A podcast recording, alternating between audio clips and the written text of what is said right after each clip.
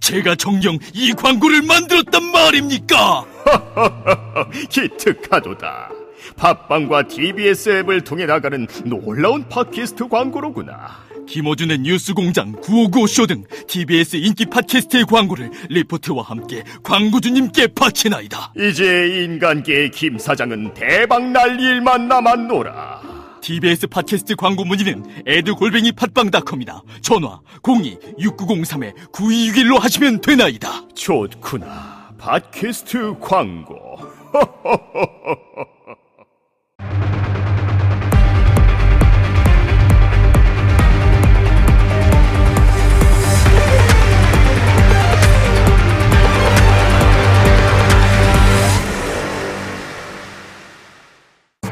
오늘 오후 박영수 특별검사팀이 이재용 삼성전자 부회장에 대한 구속영장을 청구했습니다.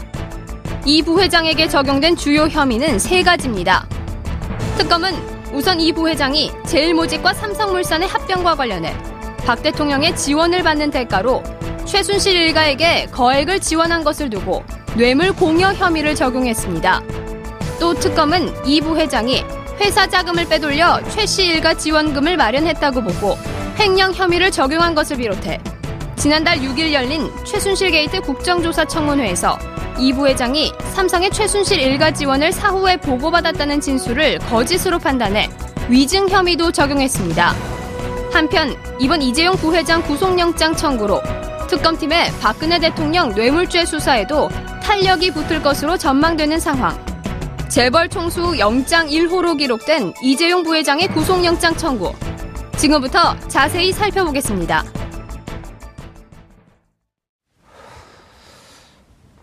(1월 16일) 월요일 정봉재 품격시대 두 번째 이슈 들어가겠습니다. 세계 글로벌 기업인 삼성의 불명예를 안게 되었습니다. 예상했던 것보다 혐의도 많고 단순 뇌물죄와 제3자 뇌물죄를 둘 다 적용하는 강수를 특검이 두는데요. 이와 관련해 전문가 세 분 모시고 말씀 나눠보도록 하겠습니다. 아, 고재열 고재열 기자는 계속 자리 지키고 계시고요. 손수호 변호사님 자리하셨습니다. 네, 안녕하십니까. 예, 예상했던 강수인가요? 어, 예상했던 것 같고요. 예상할 예. 수 있었고. 아니요, 또 손 변호사님 예상했었냐고요? 예상했습니다. 예상했었어요? 알겠습니다. 좀 이따 자세히 듣겠습니다. 그리고 박창환 교수님 자리하셨습니다. 네, 안녕하십니까. 예, 좀 놀라셨죠? 안 놀랐습니다. 아, 예상하셨어요? 어, 박영수 특검이 첫 일성이 예. 국민이 납득할 만한 수사 결과를 내놓겠다라고 얘기를 했습니다. 아. 어, 이번에 어, 특검의 주요한 예. 그 핵심 그 수사처 가 이제 뇌물죄 적용 여부 아니겠습니까? 음. 그렇다면 당연히 어, 공여자인 재, 재벌들에 대한 어, 구속영장이나 처벌이 불가피했기 때문에 예. 어, 이건 못 보여줬다 그러면은 박영수 특검이 용두사미가 될 뻔했죠. 알겠습니다. 세게 나오시네요, 처음서부터. 저는 깜짝 놀랐는데. 저도 저도 예상한 걸로 하겠습니다. 저, 야, 그래요? 시사하게 나 혼자 그럼 예상 못한 거고.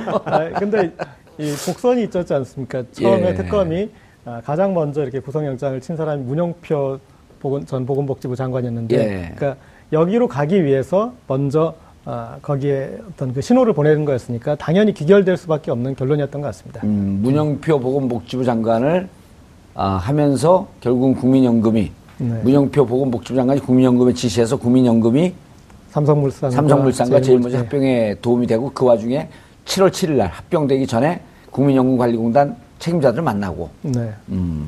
그래서 결국 문영표를 칠 때 예측을 했었다. 그리고 사실은 이제 어떤 그 특검의 존재 이유가 아, 이 뇌물죄, 뇌물공여죄 예. 부분을 어떻게 할 것인가 그리고 아, 삼성에 대해서 이 부분이 검찰이 우리는 여기까지 건드릴 깜냥이 아닙니다. 음. 라는 식으로 이렇게 해서 수사된 내용만 하고 제대로 발표도 안 하고 그대로 이제 너- 공을 넘겼는데 그래서 만약에 특검이 이걸 받아가지고 검찰하고 똑같이 했을 때는 그럼 특검은 엄청난 어떤 비난을 들을 수밖에 없었던 것이고 그래서 아, 특검에게 이 어떤 주어진 첫 번째 목적이 바로 이거였으니 그리고 이 숙제를 풀고 나면 다른 것들은 특히 뭐 다른 기업에 대해서나 이런 부분들은 순리대로 술술술 풀릴 수밖에 없어서 예. 처음부터 이 어려운 숙제를 이렇게 맞- 잘 해낸 것 같습니다. 근데 영장 청구에 대해서 이제 설왕설래하고 주말에 하겠다 또 오전에 하겠다 이렇게 계속 미뤄져 오면서 예. 뭔가 특검이 뭐 이렇게 간보는 거 아니냐 이런 뭐 언론의 해석도 있긴 했는데 저는 그 고심하는 적을 일부러 보여줬다고 생각해요.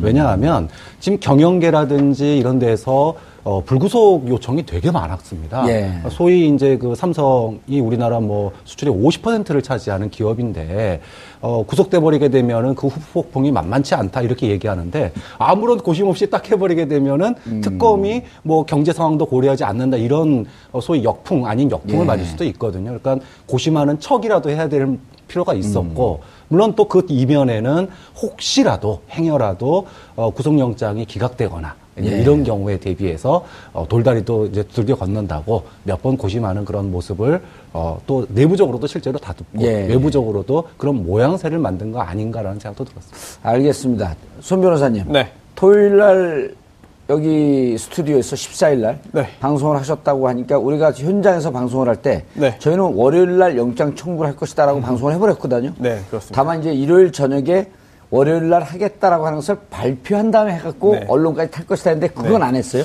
네. 월요일 날 전격적으로 하긴 했는데 네. 저희는 공개적으로 예상했습니다. 대단하신 것 같은데요. 예. 뭐, 그, 정확히 맞추셔가지고, 저는 자랑하지 네. 않고 합니다. 아 그런데 또 어, 출연자들에게 또 기회를 주시는지 예. 기회를 주신 건지 모르겠습니다만 어, 또정 의원님께서는 직접 또 예상하지 못했다라는 말씀도 하셔가지고 약간 놀랐는데 사실은 뭐 의원님도 다 예상을 하셨던 예. 것 같아요. 어떻게 그 하나하나 좀 짚어자, 짚어봐 주시죠. 네, 일단은 그 뇌물 관련해서 예. 어, 검찰이 조사를 했죠. 수사를 했죠. 그런데 뇌물 관련해서는 기소를 하지 않았습니다. 최순실 씨 등에 대해서. 그 결과 아, 직권남용 권리 행사 방해라든지 강요죄에 있어서 삼성 그리고 기업 총수들이 다 피해자가 되는 구성이었거든요. 그렇죠. 그런데 이번에 그그 뇌, 특별수사본부 때는 그렇게 됐던 거죠. 그렇습니다. 그런데 이제 특검이 이제 수사를 해서 그게 아니다. 결국 뇌물을 주고받은 거기 때문에 뇌물을 준 사람이나 받은 사람이나 범죄를 범한 거다. 즉 음. 공범이다. 단순한 피해자가 아니다. 기업이 이런 식의 논리 구성이 굉장히 많이 바뀌게 됐습니다. 예. 이제 특검이 그런 방향으로 보고 있다는 점을 확인할 수 있었다는 게 아, 가장 첫 번째 그 아, 포인트가 되지 않을까 싶고요. 두 번째는 액수인데요. 예. 액수 관련해 가지고 도대체 이게 뭐 400억 관련된 이런 금액이 맞느냐 어떻게 이렇게 나오느냐 할수 예. 있는데요. 일단은 이렇게 본 거죠. 어쨌든 역대 지금 검찰 출입 기자들 얘기, 얘기 들어보면 역대 최대 규모. 그렇습니다. 이렇게 된 거죠. 어, 최순실 씨의 독일 법인은 코레 스포츠와 220억대 컨설팅 계약을 체결했는데 예. 이게 그 중에 220억이 다 건네지지는 않았어요. 하지만 70억은 이미 건너, 그렇습니다. 건너갔고요. 그래서 실제로 준 돈과 약속한 주기로 약속한 것까지, 다 포함이 되거든요. 뇌물 액수에는. 예. 그렇기 때문에 이게 220억이고 또 이제 그 장시호 씨의 그 한국 동계 스포츠 영재 재단 관련해서 또 16억 2,800만 원이 실제로 후원되었고 음. 예. 뇌물로 지급되었고 또 하나가 미르 K스포츠 재단에 대해서 204억 원 출연인데요. 예. 이걸 합하면은 이제 굉장히 큰 금액이 되니까 만약 이게 정말로 이 내용으로 기소가 되고 유죄 판결로 선고받는다라고 한다면은 중형을 면치, 면치 면하기 어려운 상황이기 때문에 예. 삼성 측의 어떤 오늘 굉장히 충격을 받았다라고 하는 그런 반응도 이해가 됩니다. 그런데 430억 얘기를 하면서 어, 어느 게 뇌물이고 어느 게 제3자 뇌물이라고 하는 것은 또 네. 디테일하게 밝히진 않았어요. 밝힐 수가 밝힐 필요가 없는 상황인 것 같아요. 왜냐하면 지금 이게 그 이재용 부회장에 대한 공소 제기가 아니에요. 기소한 게 아니거든요. 예. 단순히 이재용 부회장을 구속하기 위해서 구속 영장을 청구한 겁니다. 그렇다면 아하, 영장 예. 청구에 있어서는 공소 사실을 쭉 적을 필요는 없고 다또 음. 또 하나가 이런 부분을 주의 깊게 보셔야 돼요. 지금 이재용 부회장은 뇌물을 주었다는 걸 혐의를 받는 사람이잖아요. 예. 그런데 이 뇌물을 준 받았다는. 거는 네, 예, 예. 뇌물을 줬다. 예, 줬다. 이재용 부회장. 그런데 이거는 그 뇌물 공여죄인데요. 뇌물 공여죄가 형법 133조에 있습니다. 예. 근데 이게 굉장히 좀 이제 흥미로운 게 133조의 구성이 이렇게 돼 있어요. 어, 이른바 단순 뇌물죄든 제3자 뇌물이든 이런 게 어쨌든 간에 뇌물을 약속하거나 공여 또는 공여의 이사를 표시한 자는 다 여기에 포함이 돼요. 따라서 구체적으로 그 제3자 뇌물인지 이른바 단순 뇌물인지를 아, 밝힐 필요가 없다. 법조문이 아. 하나예요. 묶여 있어요. 뇌물 준 사람의 입장에는. 만약에 뇌물을 받은 사람을 기소하려면은 그게 구체적으로 단순 뇌물인지 수뢰죄인지 아니면 제3자 뇌물 제공죄인지를 나누어서 구체적으로 해야 되는데 예. 적어도 지금 단계에서는 그렇게 할 필요는 없다. 그렇기 예. 때문에 아, 물론 심증은 가지고 있겠죠 검찰이 특검이 하지만 이거를 네, 어, 영장 청구서에 직접적으로 기재는 하지 않았다라고 예. 보시면 되겠습니다. 교수님, 재밌는 게요. 12일 날 22시간 밤샘 조사를 받고 그리고 그렇게 피고 밤샘 조사 22시간 받으면 힘들거든요. 저도 한 16시간 받았는데 힘들더라고요. 근데 좀 쉬지도 않고 바로 회사로 돌아가서 대책회의를 했어요. 네. 그리고 나서 어, 특검의 입장이 이제 아까 교수님께서는 좀 고심하는 흔적을 좀 일부러 보인 거 아닌가라고 했는데 이제 법조에서는 또 이런 얘기도 흘러나왔단 말이에요. 12일 날 조사를 받고 나왔을 때 무척 강경한 입장이었다가 14일서부터 고심하는 흔적이 보이는데 또 이제 많은 법조인들이 삼성의 변호사들과 특검의 구성인원들과 맞춰봤더니 아주 친한 친분 관계도 있고 네. 그리고 삼성이 어 일부 인정하고 불구속 기소로 가는 이런 전략을 세우는 거 아닌가 했는데 또 들어가서는 또다 부인했단 말이에요. 그러면서 법조에서는 저 전략 잘못 세운 거 아니냐 뭐 이런 얘기도 나왔는데 실제로 그 특검 입장에서는 만약에 영장이 기각된다든지 되면 무척 부담스러운 상황이거든요. 맞습니다. 예, 그래서 그것을 좀 세밀하게 보기 위해서 좀 시간을 끈 것은 아닌가. 네. 예. 뭐 충분히 그런 게 예측되는 주말이었습니다. 예. 저는 주말에 한다고 그래서 와 이거 과연 이 법리 논쟁이 삼성이 변호사들이 뭐 보통이 아니지 않습니까? 그렇죠. 대한민국- 300명이라 그래요. 지금. 그러니까 대한민국에서 가장 잘 나간다라고 하는 변호사들로 아마 저- 팀을 꾸렸을 텐데 이 법리 논쟁에 있어서만큼 이 특검이 밀려서는 안 되거든요. 특히 구속영장이 기각된다 이렇게 되면은 어 박근혜 대통령에 대한 이 수사 특검의 조사도 사실은 큰 타격을 받을 수밖에 네. 없거든요. 그렇기 때문에 어 이범 가석 구속영장이 기각되지 않기 위한 꼼꼼한 음. 점검들이 마지막까지 이루어지는데 시간이 좀 걸리지 않았을까 이렇게 생각이 예. 듭니다. 자, 이렇게 되면요. 계속 공동지갑이라는 얘기를 했단 말이에요. 그리고 증거도 많다. 네. 그런 얘기를 했는데, 근데 대통령도 이렇게 되면 공여자가 현재는 최순실 씨란 말이에요. 그래서 원래 뇌물죄는 공무원에 해당하는 거 아닙니까? 그렇죠. 근데 최순실 씨라고 하는 사인에 대해서 뇌물죄가 놓을, 들어갔을 때는 네. 대통령과 최순실을 동일 경제공동체, 공동지갑으로 보고 결국은 대통령까지 묶을 수 있는 그 초석을 다 깔아놨다고 하는데 대통령이 또 피의자에 손 빠졌어요? 네. 무슨 이유예요? 아주 복잡하더라고 이건. 현실적인 그러니까 쉽게 말씀드려야 될 것 같아요. 예, 복잡하니까. 쉽게 말씀해 주세요. 네, 현실적인 고충이 특검에 있었을 것 같아요. 왜냐하면 물론 이제 뇌물 관련돼 가지고 이제 사법 처리를 하고 기소하기 위해서는 뇌물을 준 사람 쉽게 말씀드릴게요. 준 사람 받은 사람을 다 조사한 다음에 예. 아 주고받은 게 뭐 당사자들은 분명하다. 부인하더라도 예. 음. 부인하더라도 증거가 있다 확실한다라고 하면 영장도 청구하고 기소도 하고 하는 거 아니겠습니까? 그런데 지금 대통령이 개입돼 있다는 게 현실적인 장벽이 되고 있습니다. 왜냐하면 지금 대통령이 모든 혐의 사실을 부인하고 있고 게다가 검찰에서도 조사를 받지 않았고, 안 했고. 특검에서도 아직까지 그 단계 그 순서까지 못 갔어요. 그렇다면은 물론 일반적인 경우에 비춰본다면 어, 이제 그 뇌물을 받은 것으로 의심되는 대통령에 대한 조사를 한 다음에 다 퍼즐을 맞춘 다음에 준 사람 받은 사람 처리하는 게 맞아요. 그런데 지금은 그렇게 못하는 상황이거든요. 더군다나 대통령에 대해서는 특검도 이렇게 말을 했죠. 여러 번이 아니라 한 번의 대면 조사로 끝을 내겠다라는 그런 입장을 밝혔습니다. 그렇다면 대통령에 대해서는 수사 후반부에 할 거란 말이에요. 대면 조사를 하더라도 그러면은 지금 단계에서 그걸 기다리고 놔둔다? 이럴 경우에는 이재용 부회장 측의 증거인멸 그런 가능성이 높아지게 됩니다. 따라서. 지금은 대통령에 대한 조사가 불가능한 현실적인 상황이기 때문에 일단은 그런 통상적인 그런 뇌물 수사의 경우와 약간 다르더라도 이재용 부회장에 대한 구속영장을 청구한 것으로 보이고요.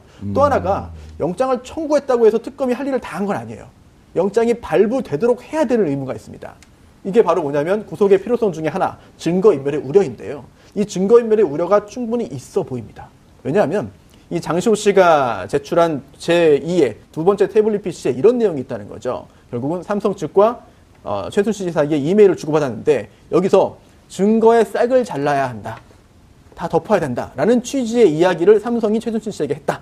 어, 무슨 조폭들이 얘기하는 건 줄 알았어요. 그렇습니다. 표현. 자체가 증거의 싹을 된다. 어? 덮어야 된다. 어. 이게 그 박원호 당시 승마협회 고문하고 최순실 씨하고 이제 그 주고받은 것 그리고 또 예. 삼성 측도 관련이 돼 있거든요. 그렇다면 이런 걸 종합적으로 볼 때 증거인멸의 가능성이 있다. 더군다나 음. 증거라는 게 뭐 예를 들어 증거물만 말하는 거 아니거든요. 음. 증인도 증거 방법이에요.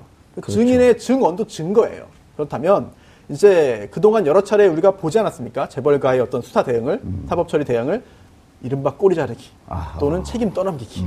이재용 부회장은 살아남고 그 밑에 다른 그 사람들을 선에서 정리하려고 하려는 시도, 말 맞추기, 책임 전가 이런 것도 증거 인멸에 넓게 포함될 수 있습니다. 아하, 예. 이런 가능성이 있기 때문에 결국은 특검에서는 영장을 청구한 것이고 과연 영장이 발부될지 주의 깊게 봐야 될 것 같습니다. 알겠습니다. 고 기자님, 네. 그 유명한 영화 보셨잖아요. 친구.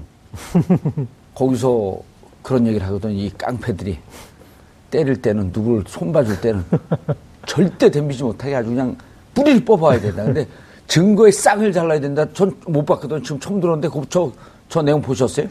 어, 저도 이제 그 정도로까지는 모르고 있었는데. 오, 섬뜩해졌어요. 그리고 판사면 어떻게 하시겠어요? 저렇게 되면. 영장, 영장 심판 전담 판사야. 이번에는 이제 어떤 판사가 판결할 그 정도의 여지는 아닌 것 같습니다. 예. 그러니까 지금 특검이 이렇게 좀 해- 해가지고 정리해 준 바로서 충분히 아, 발부할 수 있을 만한 이제 그런 왔는데 그 판사도 또한 그러나 이제 음. 부담이 되죠. 그 구속 만약 불구속으로 할지 이제 예. 그런 뭐 여지에서 좀 약간 국가 경제를 생각해야 되는 부분은 또 있을 거예요. 근데 제가 봤을 때 이재용 그 부회장에 대해서 우리가 좀 염두에 둬야 될게 음. 그분은 이제 정확하게 지위가 경영자라고 보기보다는 삼성그룹의 지배적 주주로 보는 게 맞는 것 같습니다. 그러니까 아, 이분은 음. 사실 지배주주도 아니에요. 가족 전부 합쳐서 한 5% 정도 삼성전자 하고 있는데 그 정도로는 지배주주라고 할 수도 없고 지배적 주주 소유하지 못했지만 사실은 순환 출자를 등해서 이제 어떤 소유한 음. 그런 이, 이 지배주주의 입장이고 그 다음에 이 사람이 경영을 그럼 만약 경영자라고 인정을 해줬다면 잘하고 있었는가? 그런데 본인 입으로 국정조사 청문회 와서 이게 어떻게 되는지 전 잘 모르겠습니다.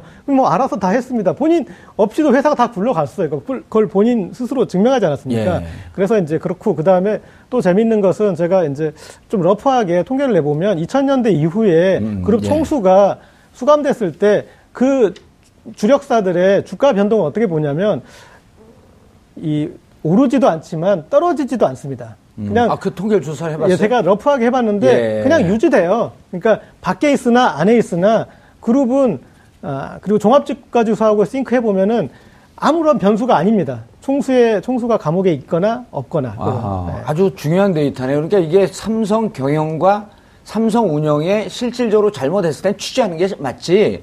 무슨 국가 경제, 삼성 경제 생각하면서 그것을 봐주는 것이, 것이 경영이나 경제에 별 도움이 안 된다. 필요가 없다는 거죠. 아무런 연관성이 네. 없다. 그리고 우리가 대통령 어허. 관저 집무실이라고 하지 않았습니까? 예. 관저가 집무실이 될 수 있으면 감옥도 저는 집무실이 될 수 있어요. 저도 저도 그 얘기하고 싶었는데요. 어, 변호사들 접견 분들이에요. 변호사라고 있지 않습니까? 예? 가- 재벌들 감옥에 있으면서 결제 못 합니까? 하루에 한시간두시간뭐 세시간씩 변호사들 찾아가서 예. 대동에서 찾아가 가지고 결제 받을 거 다 받고 그리고 주요한 논의 다 하고 음. 예. 어, 그러면서 쉬기도 하고 어, 그런 거 이미 막 국민들이 다 봐왔는데 아, 그러니까 들어가는데 걱정하지 말고 푹 들어가셔라 그냥. 들어가셔도 예. 전혀 저는 아, 다단계로 유명한 그 사기범 있잖아요. 몇 조, 조입할 아, 조이팔 말고 그 전에 주수도. 제가 그 서울구치소 있을 때 만났거든요. 그분을 오다 가다가 자기가 막 광을 팔더라고 주수도라서 주수도가 뭐예요? 뭐 상수, 상수도나 그러는데 주수도 뭐, 몰랐는데 그랬더니 자기가 마지막에 인정하더라고. 다단계 사기범입니다. 그러는데 그분이 미결로 지금 서울구치소예요. 근 10년, 10년이 넘었어요. 있는지. 왜 미결 하냐면 기결이 넘어갈 때쯤 되면 또 자기가 사건을 고발해, 또 신고를 해요. 계속 미결로 남아 있거든. 왜 그러냐면 미결은 변호사 접견을 하루에 두 번, 세 번씩 받을 수 있기 때문에 그 미결로 있으면서 거기서 사업을 하고 또 중국 가서 성공을 했어요. 그러니까 이렇게 이 구, 교- 구치소에 있으면서 사업에 성공했으니 또 출소시켜달라고 탄원서도 넣고 그러니까 안에서 경영하는데 아무, 아무 문제가 없는 게 이미 주수도로 입증이 되었으니 10년 동안 하고 있는데 성공했거든요. 그리고 그 저거 뭡니까 그 Note Seven도 좀 실패했으니까 이제 안에 들어갔고 아주 참신한 마인드로 또 새롭게 성공시키고 변호사는 이런 얘기하니까 슬- 슬픈 표정을 지네. 아, 그게 그 이른바 뭐 집사 변호사 이런 네. 이야기를 하죠. 그 아, 구치소 접견만 하는 변호사도 있어서 뭐 변호사의 뭐좀 아, 몰락한 안 모습을 보여주는 네, 거다 그렇게 하는데 네. 일단은 미결 상태이기 때문에 사실은 그 변호사를 접견해서 도움을 받고 조력을 받는 거에 대해서는 제한이 없는 게 맞아요. 그렇죠. 그래서 네. 구치소에 그 시작 땡 하면은 만나가지고 점심시간 빼고 또 끝나는 그 벨이 울리는데 그때까지 계속 변호사랑 마주 있는 그런 재벌 성수들 많이 있습니다. 저도 실제로 어, 정상적인 사건 그 접견하러 갔다가 갈 때마다 있는 거예요. 예. 모 총수가 정말 갈 때마다 그 어, 보라색 보자기 두 개 크게 서류 가방 갖고 와가지고 예. 계속 보고 와가지고 변호사랑 뭐 얘기하는 게 아니라 변호사는 변호사 일을 합니다. 재벌 총수는 거기서 책을 보고 있어요? 여러 가지를 합니다. 네, 따로 따로 정말 뭐 실제로 그 변호사와 상담을 해야 되는 의무는 없으니까요. 그렇죠. 네, 그래서 그 나와서 의자에 앉아가지고 뭐 편하게 좀 있어주는 역할을 그렇게 하는 건데요. 사실은 그게 안 좋은 게 있어요. 왜냐하면 변호사의 조력을 받을 권리는 보장돼야 되지만 음. 그 시간에 다른 또 실제로 정말 변호사의 도움이 필요한 사람이 한 자리 차지하기 때문에 못 하는 거거든요. 이런 것도 있고 여러 가지 음. 그래서. 서울구치소가 접견 장소를 늘렸어요. 아, 그렇습니까? 아, 유리로 되어 있는데 네. 확 늘렸어요, 거기를. 그럴 필요가 좀 있어 보이더라고요. 네. 아니 근데 이제 뭐 우리가 우스갯소리를 하는 게 아니고 사실 이 영장 판사가 만약에 충분히 도저히 위험은 없습니다. 그러나 증거 인멸을 하려고 했던 흔적은 여러 차례 보이고 그렇게 계속 부인을 했고 또 중요한 게 내, 순수 뇌물 공여 그 다음에 제3자 뇌물 공여 또 하나는 국회 위증죄가 있잖아요. 네. 위증죄는 딱 떨어지는 거거든요. 그거 있으면은 좀 빼도 박도 못하지 않나요? 영장 부분에 있어서는. 어, 그렇지는 않은 것 같아요. 아, 그렇진 않아요? 왜냐하면 이제 구속이라는 게 잘 아시겠지만 불구속 수사가 원칙이고요. 어, 저 잘 모르는데 구속만 나오면 잘한다고 아, 네. 아, 저보다 잘 아실 것 같아가지고, 예.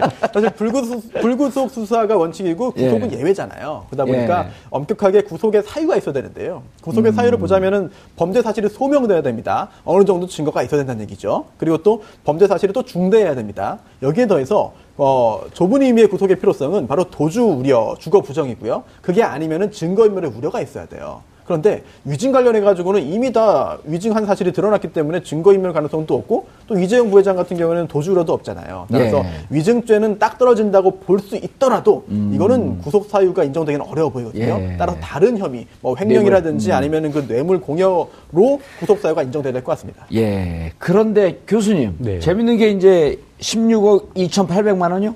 그 장시호 씨의 그 네, 동계 스포츠 동계 경기센터에서 했다는 거. 네. 장시호 씨가 이제 재밌는 그 인물로 떠오르는데 사실 장시호 씨가 한테 지원한 것은 일단 뇌물로 지금 그 들어갔단 말이에요, 거기에. 네. 그럼 장시호 씨도, 장시호 씨도 결국 이제 뇌물죄 적용이 되는데 네. 우리가 지난 시간에 그런 얘기를 했거든요. 어찌 보면 장시호 씨는 그 중에 5억 몇 천만 원을 빼돌렸다라고 하는 것. 이, 게 좀 강력한 거 아니냐. 장시호 씨도 뇌물로, 뇌물로 만약 넣을 수 있다고 한다면 장시호, 최순실, 박근혜 세 명이 공동지갑이어야 된다는 얘기거든요. 그, 그 부분은 어떻게 보세요? 그래서 지금 이제 공동 지갑이냐 아니냐에 대해서 오늘 특검보 뭐라고 얘기를 했냐면은 예.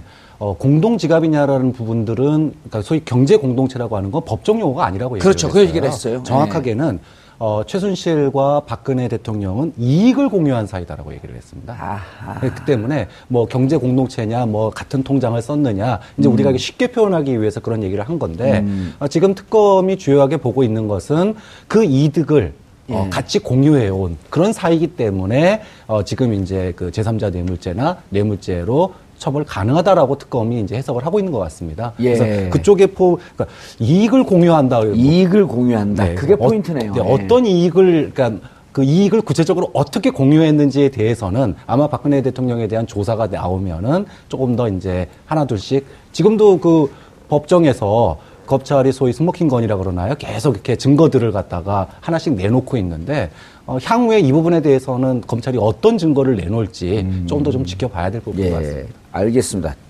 네. 고 기자님, 이른바 이제 박상진 사장, 이분이 그 승마협회 회장으로 가신 분 아니에요? 예, 그렇습니다. 근데 계속 사람들이 지금 의문이죠. 아니, 왜, 왜? 그 핸드폰에 예. 그런, 어, 그 핸드폰을 계속 가지고 있어서 아, 이런 어떤 증거들이 나오게 했느냐. 그리고 또 검찰 수사가 들어왔을 때 핸드폰 바꾸거나 폐기하라고 지시가 내려왔다는 거 아니에요? 네. 그래서 도대체 그 핸드폰에 뭐 그렇게 중요한 게 있었게 아니면 어, 삼성전자 사장인데 이렇게 그런 거 데이터 옮기는 법을 모르나 뭐 이렇게 음. 사람들 여러 가지 지금 생각하고 있는 것 같은데요. 근데 어쨌든 어, 지금 이 특검의 어떤 그 태도로 봤을 때는 이런 것 같습니다. 삼성이 그래 좋다 그럼 니네들은 계속 강요죄 부분으로 이건 강요받은 일이다 그렇게 주장을 하고 이- 밖에다 너네들이 지금 언론 플레이는 그렇게 하고 있는데 그럼 그거에 해당하는 어떤 증거나 어떤 그런 증거 능력에 대해서는 충분히 얘기를 해야지 그러니까 그런 것 같습니다. 그러니까 그렇다면 이제 그런 쪽으로 해서 충분히 알아봐 줄 텐데 밖에 그렇게 얘기는 했는데 실제로 수사 과정에서 삼성 측에서 어떤 이거는 이런 식으로 우리가 박근혜 정부로부터 압력을 받았습니다. 압박을 받았습니다. 충분히 소명을 하지는 않은 것 같아요. 못한 거 못했죠. 왜냐하면 대가성이 계속 나오니까 어떻게 부인할 수가 힘든 거 네, 아니에요. 그런데 이제 그러면서 그러니까 한쪽을 누르면 다른 한쪽으로 지금 바람이 가게 돼 있지 않습니까? 근데 그런 것에 대해서도 삼성이 밖에서 한 만큼 실제 재판 아, 이 특검 조사 과정에서, 조사 과정에서 대응이 그렇게 미진했다. 못했던 것 같습니다. 제가 느끼기에. 그런데 진짜 이 박상진 사장은 변호사님 네. 만약 의뢰인이 이렇게 됐으면 때려주고 네. 싶죠. 아, 그렇죠. 이게 뭐 잘 마무리를 해야지 변호사가 성과도 있고. 그럼 변호사 다 해주는 예. 게 아니고 의뢰인이 얼만큼 열성적으로 하느냐에 따라서 변호사는 그거 따라갖고 움직인단 말이에요. 심지어는 제, 의뢰- 제 변호사는 뭐라 그러냐면 네.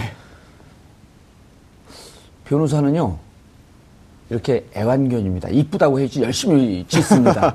그 예쁘다고 하는 걸 더해서 뭐 금전적인 것도 이제 아니, 포함되죠. 그렇죠. 네. 금전적인 게 제일 중요하죠. 그래서 잘한다 잘한다 하고 의뢰인이 자꾸 궁금해하고 묻고 준비해주고. 재료를 많이 줘야지 네. 잘 변호한다라고 하는 얘기를 하는데 이쯤 되면 이건 엑스맨이거든요. 아, 그렇습니다. 이게 의도적인 건지 아니면 실수인지 도대체 뭔지는 정확히 모르겠습니다만, 예. 뭐, 그거와 관계 없이 결과적으로 볼 때 이재용 부회장, 본인이 모시던 예. 박상진, 박상진 사장이 모시는 그런 그 이재용 부회장에게 굉장히 불리한 결과가 발생하는 거 아니겠습니까? 예. 아, 삼성 내부에서도. 아니, 삼성 내부에서 삼성 입장에서는 불리한 그렇죠. 결과 나왔고 네. 국민 입장에서는 아, 제2의 네. 영웅 등극입니다. 사실 이게 정우성 전 비서관의 휴대전화가 발견이 되고 그 그렇죠. 중에 결국 그 아, 이제 배우자가 그거를 없애라는 그런 부탁 을 받았지만 안 없애서 그게 발견이 됐고 예. 압수됐고 그 결과 이제 녹음 파일이 등장했고 그 녹음 파일을 통해서 여러 가지 입을 열게 되는 그 상황으로 갔는데 예. 거의 이런 것과 유사한 상황이 아닌가 싶거든요. 음. 결과적으로 삼성 측에는 굉장히 불리한 뼈아픈 그런 상황이지만 오히려 진실을 밝히는 측면에서가 좀 여러 가지 기여가 된 것 같아요. 그래서 그렇죠. 결정적인 추후에 기여가 됐다고 하니까. 예, 추후에 박상진 사장이 왜 이 휴대전화를 그대로 가지고 있었는지에 대해서도 굉장히 궁금하기 때문에 이 부분도 뭐 기소가 되고 재판이 진행되면은 뭐 자연스럽게 알려지지 않을까 생각됩니다. 예. 아 이게 이제 횡령죄도 얘기를 해야 돼요, 교수님. 네. 어, 결국은 이렇게 지원한 돈이, 돈이 회사 내에서 이제 빼돌렸다고 하는 건데, 이거 횡령 혐의는 처음에 예상 못 했던 거 아닌가요? 근데 저도 이제 뭐 법리 문제는 잘 모르겠지만 예. 어, 이제 전문가들 얘기하시는 게 그렇더라고요. 뇌물인 뇌물은 음. 그러니까 회사 돈을 가지고 뇌물을 줬으면 자동으로 따라 붙는 게 옵션이 아. 아니고요. 자동으로 오는 네. 게 횡령이다. 왜? 이거는 뇌물죄로 어, 적용되는 순간 회사? 돈을 음. 자기 지갑에 있는 돈처럼 쓴 거 아닙니까? 예. 회사의 이익을 위해서가 아니라 개인의 이익을 위해서 쓴 거기 때문에 그래서 회사 돈을 가지고 뇌물을 주면은 그냥 옵션으로 자동으로 따라오는 기본 옵션이 횡령이다. 그렇기 아. 예. 때문에 횡령죄가 추가된 걸로 알고 있습니다. 짧게만 못하면은 이제 좀 추가로 보충입니다. 예. 그 착각하시면 안 되는 게 이게 삼성 오너 일가죠 이재용 부회장이 예. 음. 게다가 그 창업자의 이제 손자가 되고요. 그런데 당연한 이야기지만 삼성전자 돈이 이재용 부회장 돈이 아니에요. 그럼요. 예. 지는 지, 뭐 지분 이리저리 하고 5%밖에 네, 안 된다는. 거 아니에요? 삼성전자가 주식회사고 법인이고 이제 회사입니다. 그렇다면은 이제 엄연히 별개거든요. 이재용 부회장이 이번에 등기 이사가 됐습니다만 아무리 이사, 임원, 주주라 하더라도 그 회사랑은 관련이 거죠. 없습니다. 따라서 맞습니다. 횡령이라는 게 업무상 횡령이라는 게 다른 사람의 것을 다른 사람이나 법인의 것을 보관하고 있는 사람이 그걸 횡령했을 때 성립하는 거거든요. 예. 회사 돈과 오너 일가는 전혀 별개다. 예. 정상적인 집행을 해야 된다. 그리고 음. 만약에 이거를 불법적으로 횡령함에 있어 가지고 뭐 관여된 사람들이 있으면 다 공범으로 처벌돼야 됩니다. 예. 그럴 가능성 충분히 있습니다. 음, 알겠습니다. 고 기자님. 네. 아까 이제 영화 친구 얘기했으니까 이제 드라마 모래시계 얘기해야 되겠습니다. 다른 재벌 총수들이 나 떨고 있냐? 이러고 있을 거 아니에요? 그렇죠. 삼성을 쳤는데. 네. 가장 가, 가까이는 SK. SK, 근데 롯데, SK는, 예, CJ SK는. 예. 몇번 이렇게 들락날락한 경험이 있어서 대응이 좀 이 증거 인멸을 좀 한 것 같아요. 예. 그리고 이렇게 이제 SK 관련해서는 좀 흥미로운 지점이 있습니다. 예. 그러니까 어, SK가 사실 삼성과 쌍생아처럼 이번에 걸릴 뻔했어요. 왜냐하면 음. 그 펜싱에 대해서 예. 승마에 대해서 했던 것처럼 이 아, 이- 이제 최순실 씨 측에서 요청을 했습니다. SK 측에 어, 이 직접 지원을 해달라. K스포츠 재단이나 이런 통해서가 아니라 아하. 직접 근데 SK에서 그거를 검- 비덱, 비덱처럼. 예. 그렇게 이제 그런 제안이 있었고 80억 정도였습니다. 음. 근데 SK에서 이제 검토하다 이거를 그리고 또 SK가 자주 들어봤기 때문에 그럼요. 그래서 예. 어, 이걸 이렇게 하기는 좀 너무 힘들다. 이게 좀 차라리 K스포츠 재단 우리가 30억을 더 내겠다. 이제 그런 식으로까지 했는데 근거, 그 정확한 재단에 출연하는 거니까. 그렇죠. 그랬는데 음. 최순실 씨 그냥 됐다고 그래라. 그러면서 그게 30억을 안 받고. 끝난 그 사례가 있어요. 그러니까 근데 그런 식으로 해서 어, 거기서는 빠져나갔는데 이제 다른 건들이나 이렇게 해서 지금 음. 어, 결국은 어, 그렇게 된 것 같습니다. SK, 롯데 지금 그 주 그러니까 한곳 삼성만 하나요? 아니면 다른데 재벌로 지금 시간적 여유가 있을까요? 다른데 재벌로 퍼, 퍼져나가기. 제 생각에는 삼성만 하면 삼성이 또 얼마나 억울하겠습니까? 예. 우리나라 재벌의 죄를 대속하는 것도 아니고 그리고 아, 아까 그런 이제 최순실 씨는 이 부정을 했지만 그러나 그 재단을 통해서 사적으로 유용하고 빠져나가려고 하는 다른 자회사들을 다시 만들었고 자회사와 마찬가지인 회사들을 만들었고 그다음에 그걸 또 사업을 벌리려 했고 이를테면은 아, 무슨 동계올림픽 개막식을 어디로 하겠다. 그다음에 그 시설을 스위스의 누슬리사로 가게 하겠다. 그리고 그, 그 누슬리사를 또 한국 지사를 본인이 컨소시엄으로 하려고 그랬어요. 근데 누슬리하고 이렇게 조건이 안 맞아서 이렇게 안 했는데 어쨌든 여러 가지 과정에 이제 그런 것들이 다 드러나게 돼 있어서 거기까지 다른 기업들까지는 저는 충분히 갈 수 있다고 봅니다. 알겠습니다. 손 변호사님. 네. 기각될 가능성은 없겠죠? 영장이 내일 모레. 어, 저는 가능성도 있다고 봅니다. 네. 어느 배짱 좋은 판사가 기각을 시킬까요, 근데? 사실은 뭐 물론 이런 여론도 중요하고 예. 또뭐 법리 구성도 중요하고. 네 그런데 결국 여론도 중요합니다만 법률적인 판단도 중요하거든요. 따라서 예. 이재용 부회장 같은 경우에 어, 사안이 중대하고 음. 또한 그 범죄 사실의 소명이 있다 하더라도 구속의 필요성이 있어야 되는데 예. 뭐 도주우려가 없잖아요. 증거인멸이요. 그러니까 증거인멸 가능성이 있느냐 여부를 판단하는 게 핵심인 것 같거든요. 이번에 구속영장이 발부냐 기각이냐에 대해서 예. 이거를 보는 게 약간 기준이 애매할 수 있습니다. 이미 삼성 측은 이런 주장도 하고 있습니다. 아, 여러 차례에 거쳐가지고 지금 압수수색을 다 했다. 삼성 뭐 미래 전략실까지 다 했지 않느냐. 예. 그렇다면 더 이상 나올 증거가 없다. 그렇다면은 구속 수사는 하지 마라. 네, 구속- 증거인멸은 아니고 또한 또 뭐 범죄 사실에 대한 소명도 지금 안 이루어진 거 아니냐 법률적으로 볼 때 미진한 부분이 많기 때문에 구속 사유가 없다라는 주장을 충분히 할 수 있거든요. 따라서 과연 판사가 어떤 판단 내릴지 저도 굉장히 궁금하고 만약에 기각된다고 한다면 기각 가능성이 높아 보이진 않습니다만 그리 크지 않습니다만 만약 기각된다고 한다면 특검 수사에 힘이 많이 빠질 것 같아요. 그 그럼요. 부분이 우려됩니다. 근데 교수님. 꼭 그렇지만은 않은 게요. 예. 어, 지금 아니, 기각된다, 안 된다. 어, 저는 안 된다고 봅니다. 예, 일단 기각 우리가 내기로 것 오늘. 걸 거예요, 10만 원씩.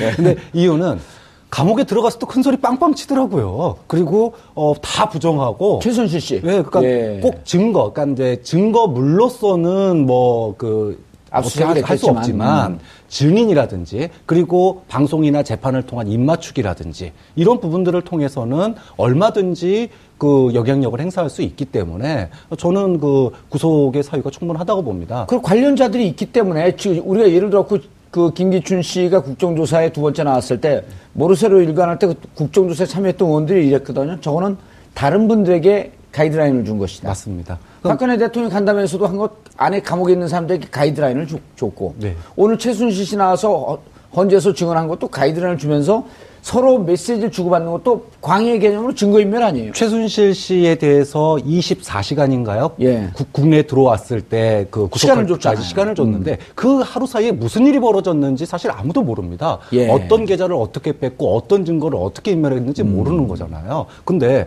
어, 법 법리적인 조언에 있어서 국내 최고의 조언을 받을 테고 예. 그런 그 이재용 부회장에 대해서 만약에 불구속을 한다 그랬을 경우에 아 결국은 이번 어, 이번 정권에서 삼성이 처벌받지 않겠구나라고 하는 시그널을 주는 거고요. 그렇게 되면은 그- 예. 그거에 따라서 여러 가지 영향력이 커질 겁니다. 이거에 예.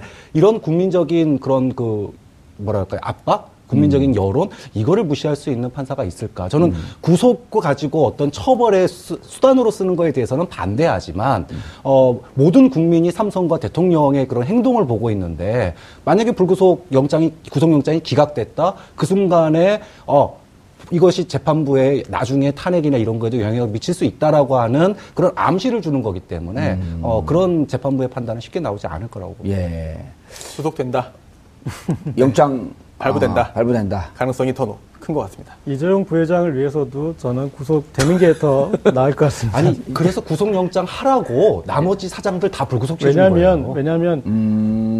밖에서 국- 뭐, 전 국민들의 화살을 예. 안 들어 몸은 편하지만 밖에 있으면 전 국민의 화살이 다시 본인한테 올 거 아닙니까? 예. 그렇게 가느니 몸이 좀 불편하더라도 어, 여기에서는 그럼요. 다시 화살을 돌리는 게 아, 낫죠. 그 기- 계열사 내 사장들은 다 불, 불구속했죠? 맞습니다. 그러니까 지금 전부 다 구속시키면은 경영계에서 어. 삼성의 아, 이제 그분들이 앞으로 실제 경영 경영권이. 지금 최지만 부회장입니다. 예. 장충기 사장입니다. 그다음에 박상진 사장입니다. 예. 그것도 주력 회사의 부회장 사장들이에요. 그리고 실질적으로 깊게 관여해 있고 이 사건에. 네, 그러니까 지금 이제 이번에 왜그 이재용 부회장만 구속영장이 청구됐느냐? 예. 그거는 이득. 그러니까 어, 승계와 관련돼서 직접적인 수백 조의 어떤 이득을 받은 거기 때문에 음. 그 사람에 대해서만 구속영장을 청구했고 경영이나 우리나라 경제에 어. 영향을 미칠 수 있는 삼성전자의 경영진에 대해서는 예. 음. 불구속을 한 거는 일종의 타협이라고 보는 거죠. 전부 다 구속해야 되지만 어, 지금, 어, 소위 우리나라 올해 경제가 안 좋다라고 그렇게 많이 얘기하는데, 음. 그래서 일정하게 국민들에게 타협을 본 거다. 그래서 한 사람만 구속하고, 예. 나머지는 불구속으로 풀어준 거고, 그 결국은, 어, 재판부가 경제적인 뭐 문제를 고민하지 않아도 될 이유를 갖다가 명분을 준 거라고 봅니다. 알겠습니다. 어, 삼성전자를 위해서도 그리고 삼, 그 이재용 본인을 위해서도 어, 구속되는 게 적절하다는 패널들의 말씀으로 정리를 드리겠습니다.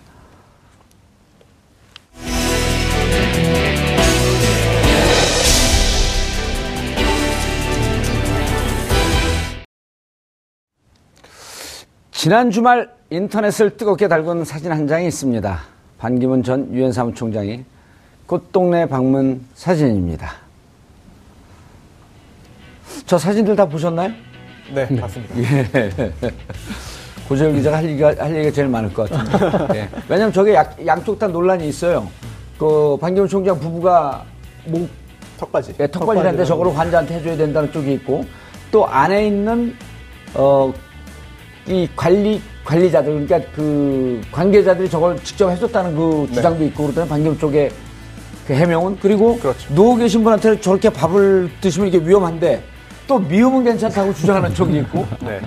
어떻습니까? 근데 제가 보기엔 저렇게 논란 자체가 너무 보여주기식 그 행보 아니에요? 안 하던 거 하다 보니까 예. 제대로 못 한 거죠. 예, 평소에 좀 하셨으면 좋았을 텐데 평소에 안 하던 거 하다 보니까 좀 약간 꼬인 것 같습니다. 그런데 이게 SNS 최강 국가 아니에요? 근데 얼마나 할 얘기가 없으면 여론을 집중시키기 위해서 일부러 턱받이했다 뭐 이런 얘기까지 해석이 붙을 정도예요. 그러니까 지금 그 뭐 자판기에다가 만 원짜리 두 장 넣은 거부터 예. 시작해서 가는 곳마다 지금 어떻게 보면 다른 쪽으로 뉴스메이커가 되고 계시거든요. 그러니까 그, 그 종이 두 장 넣은 거 댓글 보니까요. 미친 패기감.